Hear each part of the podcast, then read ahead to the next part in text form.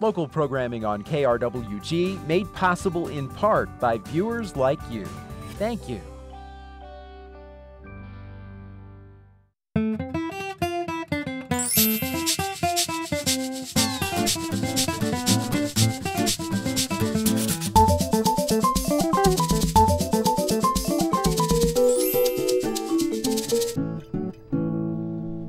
It's political season again in our community, and a lot of conversation has been had about politics lately.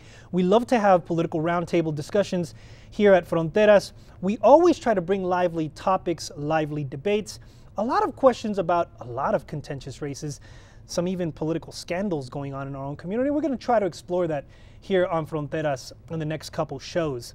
One of the most contended races in the El Paso community has been, and also in the news, has been House District 75, Texas House District 75. Of course, uh, a lot of people wondering what's going to happen after Texas State Representative Chente Quintanilla, who has for a very long time held that position, decided to actually step aside and go into the county commissioner's race. He is actually now running for county commissioner precinct three, and uh, a lot of people talking, well, who is actually going to be the next state representative? There's been a lot of candidates. Candidates have jumped in, jumped out. Uh, a lot of people have said, well, this is one of the most interesting races because a lot of new faces. There is a presumed frontrunner now for House District 75, already christened by some staff members of the El Paso Times and also staff uh, in other news networks, including the local political blogosphere. So today we have that particular frontrunner for House District 75 joining us, a very good friend of mine, State Representative candidate Mary Gonzalez joining us here at Fronteras. Mary, instead of me going over uh, your story, I- would like for people to hear it from you. Tell me a little bit more about yourself, where you grew up, uh, what you've been doing, and more importantly, why are you running for District 75? Thank you, Hector, for allowing me to be here today. I um, I grew up in Clint, Texas, which is a little bit outside of El Paso, uh, part of the agricultural community in El Paso County, and I am a proud graduate of Clint High School. Um, oldest of 11 siblings and have great parents who've been really supportive of me. And, you know, I graduated from high school, went away to UT Austin to get degrees in history and Mexican American studies, my master's in social justice, and I'm working on a PhD in education from UT Austin. I grew up on a farm, and so when you grow up on a farm, you're a hard worker, and uh, yeah. I um, worked full time while going to school full time. And so I've been really fortunate to work at the Capitol for three legislative sessions. Worked at the National Hispanic Institute, where we know each other. Where from. that's how we met, uh-huh. um, and then went on and worked at UT Austin and then Southwestern University as an assistant dean and an instructor there. Um, very recently. So I left all that and left the classroom and put my PhD on a pause for a second because this seat is really critical. It's really crucial. In the Texas House, open seats only come around once in a blue moon and right. and I think that we we as a community need to make sure that we find the strongest um, legislator, the one who's the most qualified to make a difference. HD 75 is really unique. It has a strong agricultural rural community, but then it also has the fast growth um, areas of the far east El Paso. And so you have to be able to understand the city and the country in order to, adequ- to adequately represent a district like HD 75. And so kind of the background as an educator, as a someone who worked in, in policy and, and understands city dynamics and, and issues in, in, in the country, I felt that I was, you know, really set up to do something like this. Now, let's clear up for, for audience before we jump in a little more into the discussion. Tell me a little bit about the community. Where, if people want to conceptualize what the district looks like, where is it? Especially now with all the redistricting stuff going on. Sure. Um, with the new lines, or with the lines that were, you know, finalized, we, if you're in El Paso, Zaragoza to Tornillo. Uh-huh. And it's basically a giant triangle. And so you're getting, again, the far east side of El Paso, the new growth areas. Um, someone told me the other day, you know it's fast growing because you have a super target. And super yep. target goes into places where um, you know you're going to have a lot of population boom. And then you have the valley, Tornillo, Fabens, Clint, San Eli. Uh, you have Horizon. You have East Montana. It's a very, very diverse district. It's beautiful with the missions and, and just a beautiful district. Now I'm going to jump into this. Um, I'm going to jump into this head on, and a lot of people, you know, that watch our programming here on PBS like to watch because of the political roundtable. In my particular format, I, I tend to be a little more opinionated, and I'm going to try to draw you in a little bit with that, just because I've been observing politics in El Paso for quite some time. I'm a lifelong El Pasoan myself. It frustrates me to see some of the things that I've seen. Um, you and I have had conversations off air about some of the um, disappointments that we have had with uh, a lot of the scandals uh, that our community is currently facing. Um, but there also seems to be new blood coming in. I mean, there's there's candidates like yourself. Uh, there's other candidates like uh, Vincent Perez. Uh, there's candidates that, that are young that have succeeded already that are trying to make their way back in, like a Joe Moody. Um, there is this group of individuals that is actively trying to to begin to turn the tide. Give me your impression as to some of these things that have been going on in our community um, your thoughts about it. Uh, and in particular, a lot of it has to do with, with the area that you're representing. I mean, a, a recent scandal going on there with uh, some, some arrests of a county commissioner, uh, Willie Gandara. A lot of things going on, negative stuff. Uh, does, it, does, it, does it bother you? I, I mean, it, it bothers me. It bothers me because it continues to reinforce the impression that politicians are corrupt. And so when I talk to my siblings about running for office, they're like, "Oh, Mary, politicians are crooks." And yeah. as someone who's an educator, someone who really values young people, I want to be able to show that there's that they're not, not all politicians are bad. That there's people out there running for political office who truly just care and want to make a difference. And so the new blood, like you know, a Joe Moody or, or, or myself, for example, we do provide the opportunity to say like there are people who sincerely care about the community, who are willing to put the community above themselves, who are willing to sacrifice and, and sincerely care and aren't corrupt. And, and I think that it's important that people like myself or, or, or Joe or you know Vince, uh, etc., run to, to, to provide um, a fresh a, a, a, breath of fresh air, yeah. a shining light, just because you know whether we like it or not, politics is always going to exist. Yeah. So we can either let politics be corrupt or we can say, no, we're going to put a stop to it. We're going to define our destiny. We're going to pick people who we know care and value our community. Your district catches my attention a little bit. It, it's, it's also uh, part of the area where I personally have a lot of vested interest in. Um, it is the single fastest growing area of the city. Mm-hmm. Our community is now largely becoming a fast rising Latino Hispano capital. When you look at your particulars, of the community in terms of what it's received from the state of Texas over the course of time. Kind of low uh, in terms of the things that have been done in that area. Uh, I think I heard you on one of your speeches lately where you mentioned that the, the highest number of colonias are, are in your district. Yeah. Because of all the things that have been going on in the political landscape of El Paso, do you think your community has been taken advantage of? I mean, I think we've been ignored. I think especially if you think of San Eli, right, which is like one of the oldest parts of the state, and it's barely getting some very necessary roads. And still, 49% of the people who live in San Eli live below the federal poverty line. So when you think about things like that, I don't know if we've necessarily been taken advantage of, but we haven't been listened to. We haven't been um, given the necessary things that we need in order to, to continue to build as a community. We've just been thrown aside, just been ignored, just you know, and basic things. I I, I have conversations with, with other legislators and and we talk about education policy and we talk about these great and grand ideas right. and i have to pause sometimes and say well this is all very important i still have to work on water roads street things. lines just, yes. just, basic basic things that people need to live in a, a modern day society and and so i think I think it's why we need to someone who's a fighter, who understands the process, who, and who understands how to get things done at the Capitol. Tell me a little bit more about the the, the uh, idea for your community in terms of your vision. I, I, I like to ask that question a lot because um, in, in prior occasions people have stumbled on that. You're, you're talking about very basic things, water, uh, being able to bring basic services out to folks. Um, if you're able to succeed in some of those things, what do you think your vision for the community uh, in, in terms of its future is, and, and how do you plan to work towards that? I think my vision primarily rests in young people.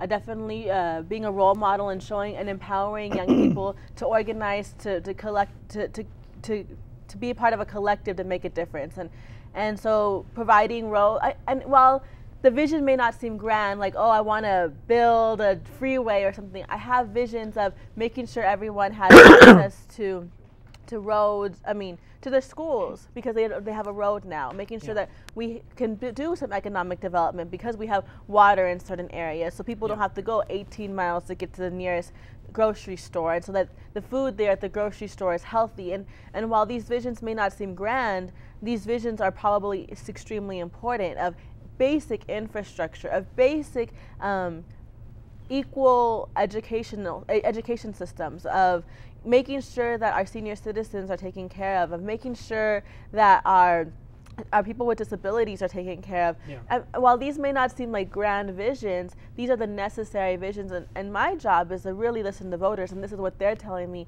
that their vision is for their community, that their community is one that is healthy, that is supported, that is growing, and that is um, really making sure that it's a safe place for the next generation let's talk about some of the realities also in, in, achieving some of this vision, as well as some of the basic infrastructure that, that you're that you're placing a lot of emphasis on. You've worked in Austin. Uh, Austin is a place where uh, you know it's you have a, a large majority Republican uh, representation. Uh, where a city that is traditionally Democratic is is kind of in the minority a lot of obstacles in terms of achieving a lot of these basic things. And, and uh, it, it, in, in my own personal view, I would even say that's in many ways how our community has been taken advantage of because they see it as someone that they could definitely walk through in terms of representation because as Democrats, uh, the Democratic representation is so, so small. Um, in your view, what are, what are some things that, that you can look to begin to do in terms of trying to navigate those waters? Well, I think first is this session you know, last session we had a super majority of the Republicans. Yeah. This session we're actually looking to not so have such a, a a super majority, maybe even back in the 70s. And so hopefully, if we can get the numbers back to equal equal out with Republicans and Democrats, then we might be able to to get some things through. And I think the other thing is I have a natural ability to coalesce with even some Republicans, right? If when it comes to the agricultural, more rural communities, well, that's part of my district too. And so there are opportunities to coalesce. And the third, you know, I was really fortunate to to call a mentor um, to some state representatives, and when I see the ones who are able to get things through, it's because they really work hard. They go and talk to all the representatives and say, "This is why we need to do this. This is and create awareness, create coalitions, um, and then mobilize their local communities and make sure that they're fighting for the issues too." And so I think there's still, even though in a supermajority, there's still some ways to get things through. It's it's interesting that that we get to talk about strategies and what we would do if you were able to get there. Um, but obviously, there's still a long campaign. Have we decided how many days are left now between now and the time there's actually an election day? When is the election day? The election date's May 29th. Now, tell me a little bit about some of the some of the stuff going on here because for a while it, it just seemed like it was never, never going ending. to end. Like, were we ever going to have an election? That that was a question I was actually asking people. Where are we with that? What was some of the battle behind that? Because I know a lot of people were kind of in the blue as to what was going on and what the district was going to say. I think it even led to the to the dropping out of one of the candidates from the race, didn't it? Uh, what, what, happened there? Um, well, that, that's a lot of questions. Yeah, a lot of questions. Uh, yeah, me just. I, I, can tell you a little bit now that we have an election date. It, it, does create some momentum, some excitement. I think people were getting born out like okay we're campaigning we're campaigning not just myself as a candidate but the voters when is this going to happen yeah. and so now it allows us to strategize more. It allows people who want to be involved in the process understand okay i have to this is urgent this is critical. And i think creating a sense of urgency around these elections is really important because it's a it's an important time to make sure that we get the right people in there. And so now, the date's may 29th mm-hmm it's a difficult date because it's it's right before the summer break. It's you know people are getting ready to, to go out of town, and so we really need to make sure that we're spreading the word about this is a day we all have to go out there and vote. And this vote. is a day, and we know it's been moved back from March and then from April, and now we're in June. But this is a day we have to really mobilize our communities, take our neighbors, our parents, our aunts and uncles, and as a campaign, while it did create more of a momentum and excitement, we, it never really changed much because we'd been working since day one. We've knocked on over 3,000 doors, we've been meeting with voters, we've been raising money, we've been getting, gaining endorsements, and so we've just, you know, we've already had a lot of excitement. We really believe that this, this campaign can really support a community that really needs a fighter. And so we've been trying to use this campaign as um, a symbolic way to show how my candidacy, how my, if I were elected, what I would be like as an elected official, someone who's going to fight the whole way. And um, as per the Lions, we lost eight precincts and gained one um, with the new Lions, and so uh-huh. some people were moved in and out of that, that district. Did you knock on some of those doors that we are now did. outside of your? We did knock on some of those doors, oh but no. only a few. Yeah. So, but um, either way, El Paso is like a big high school, and even if you live two blocks outside of the district, know you know other. people You're in the district. yeah. You're ending up. Yeah. Tell me, uh, you've done. You're obviously talking a little bit about the block walking. You've done some of the commentary you've received from when you've been block walking. Uh, good and bad. You know, what are what are some of the biggest things that are coming up in terms of, of, of issues in your block walking? Um, definitely public libraries. A lot of people out, that, that are outside of the outside of the city don't have access to public libraries, and uh-huh. they think that's really important for their children. Again, roads, infrastructure, um, education is a, a, huge one. Everyone knows about the $4 billion cut to education last session and kind of the critical situation we are in funding education for our next generation, um, economic development. So there are a lot of different issues. I think one of the things I commonly hear is a thank you for, from people at the door. I've really worked hard to make sure this campaign stays as positive as possible, and I people are really excited that there's someone in that has excitement, has energy, who's qualified, who um, really is trying to change the way of politics, especially out there in the valley. How about the biggest critiques? Any critiques thus far along the way, either in the block walking or that I'm too cute and too young to be running for office? really, too cute, too young. You know, you bring up young. Um, I know uh, some opponents have have begun to use that as a critique. A lot of people have been saying no, not, not the too cute. Not the too cute. nah, not the too cute. The young part has been, but not the too cute. Yes, um, they they use that, and and you know what? It, it upsets me personally because I think, wait a second, this is the exact kind of thing we want. We want young educated, prepared, experienced individuals coming back to the community. What's the problem here? That's my own personal reaction to some of the commentary, but I'd like to allow some time for you to, to kind of respond to that. A, a lot of people talking about, well, uh, why is Mary coming back from Austin all of this time?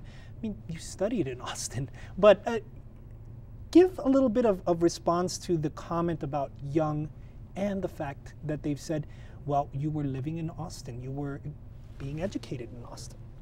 Well, I'm not as young as I look. As I, I, th- I, think the first thing people assume that I'm a lot younger, but I'm 28 years old, which is the same age that you know Joe Moody or Joaquin Castro or you know Marisa Marquez came in at 29. Right. Um, came into the to the political sphere, and so right. while I'm young, I'm not younger than any other any anybody else who's kind of jumped into this yeah. and been successful. Exactly. Um, and the second thing is is yes, I am from Clint. I grew up here. I, I, my whole family's from here, and I went away to school. And I was able to go away to school from the support of my parents, from the support of community scholarships through 4-H or through livestock shows. And, mm-hmm. and so when a whole community comes and says, we want this young child to succeed, and we're going to help her and go away to college, and then I go away to college, and then I come back to use all these degrees to make a difference in my community, my home, um, to make sure that my family and my siblings have a legislator who cares about them then it turns into a negative, right? Only in politics is yeah, going away to get an education viewed, viewed as a negative. Yeah. I mean, in other other industries, other worlds, it would be like, wow, this woman eh, cares about the community, um, is going, went and get, got an education and then came back. And mm-hmm. I think, you know, someone asked me early on in this campaign if I felt that my campaign was um, a symbolic. Mm-hmm. And I'm like, definitely. It's symbolic of the, of something I've always told young people get educated, go to school, think critically but then always come back and think about the community that, that helped you get to where you are. We tell young people all the time, go go to school, get a job and make money. But I think as especially as an educator, I think we have to simultaneously tell young people, go to school, get a get a job, but always think about how you're going to give back to your community. And exactly. I think that's a missing piece of what we're teaching young people. And so I hope that my actions are symbolic to young people about what is beyond getting a job what can we do to really make a difference? And so this um, campaign is my way of, of walking the um, of preach practicing what I preach. Yeah, walking if, the walk. Yeah, walking the walk. If I, I if I tell young people sometimes it's about sacrifice, then I'm going to sacrifice. I'm going to quit my job. I'm going to put a pause on my PhD, and I'm going to run for a position that only pays about seven thousand dollars a that's year, right. beca- and sacrifice and sacrifice because I believe that's the right thing to do you know, uh, let's talk a little bit about that. And, and I, I have to say, and I, I freely use my opinion on, on this television show on a regular basis, I couldn't agree with you more in terms of how you frame the, the example that we're setting for our youth. Um, you and I know each other through the National Hispanic Institute. We talk about this on a regular basis with NHI alumni, active members of the organization. Um, and one of the big things that we talk about is going above and beyond for your community. The story of sacrifice. You have, I have heard you tell the story, and I'd, and I'd love for you to be able to tell a little bit about it to all of our audience. The story of, of why you came back and, and what you, what you left behind. It's, it's, it's, you've left behind a pretty, a, a pretty made life for yourself, uh, you know, and, and the story of your family too and the reasons why you're so close to your family i think are important for our viewers to listen if not only to to kind of highlight the reasons why you're doing it but also to, to kind of talk a little bit about that example of, of, of uh, for, for our youth tell me a little bit about that uh, i know your family's big and i know your the things that you left behind in, in austin were significant but not as significant as, as what you're doing here well uh, my family means the world to me i mean they're especially my little brothers and sisters, they are, you know, I was driving up here and I spent Saturday night playing Pictionary with them, and they've become my best friends. And, you know, they're, I'm in a part of my PhD program where I was able to, to, to not be in the classroom and do research wherever I wanted to do research. And so, because it was, I was, was following my time, I wanted to embrace the opportunity to, to come back. So I came back, um, regardless of this race, to be closer to my siblings. And then this race started to happen. But I did. I did have a career that I was building. I did have um, a PhD that I've been working on. And, and, and it was a sacrifice to run. But I tell young people that I work with, I'm fortunate to be national president for Latina Service Sorority, and so I have about 4,000 Latinas all over the country that I get to work with. And I, I, one of the messages I talk to them about is if 18% of Latinos have a college degree, that's a very small portion of our community as a whole. And so, therefore, we have a responsibility to think, use our intellectual capital to make a difference, to um, apply our degrees in a critical way to support our community, to continue to, to um, to encourage our community to grow and, and become stronger. As, I mean, like the way it does every day. And so I think that is one of the main messages that, that this campaign is symbolic of, is the idea of an intellectual um, service, mm-hmm. an intellectual servitude, right? To, to, to combine the classroom knowledge to the practical reality of what's going on.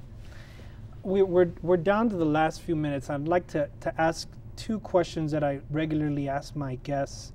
Um, the, the first one is, you know, if, if you had some advice to give to other young people that may be interested in, in one day running for office, um, what would that advice be?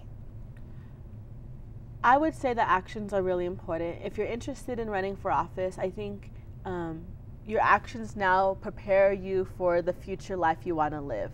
And so, you have to think about what am I putting on Facebook? What am I putting on Twitter? Um, wh- how am I representing myself right now? Even as early as 15, 16, 17, 18, because this will come back to, to be part of your legacy. And so, what kind of legacy do you want to leave? Do you want to leave a positive legacy where people can say, Oh, I remember that person. They were always so helpful. They were always so kind. They were always trying to make a difference. Or a legacy that is kind of spotty. And so, I would tell young people, watch your actions now because they will determine your future. And the second thing I would tell them is, is role models.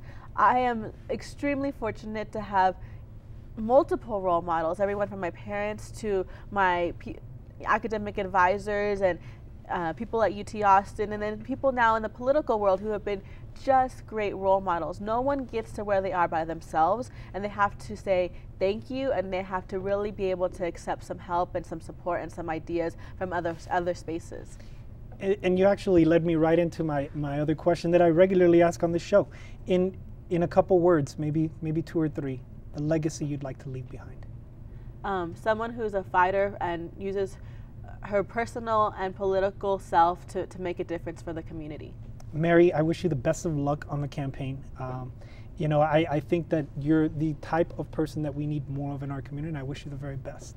Thank you, Hector. Um, folks, when we talk about the future of our community, when we talk about a changing America, it begins with ourselves. It begins in our own neighborhoods. It begins in our own districts. Election season is upon us, and there's a lot of things on the table. Uh, Mary Gonzalez is one of two candidates currently in the race. It was a lot bigger field, but actually that field has now narrowed to just two. Um, and a potential third that is in the process, I guess, of, of filing. Or, and those individuals are Mary Gonzalez, Hector Enriquez, and Tony uh, San, Roman. San Roman. Tony San Roman are the three candidates running for House District 75. We will uh, make an effort to bring other people onto our show so that we can have all of you listen to their opinions, but uh, definitely get involved because this is exactly what we need to talk about in our community. For all of us here at Fronteras, have a good evening. Thank you for joining us. We'll see you next time. I'm Hector H. Lopez.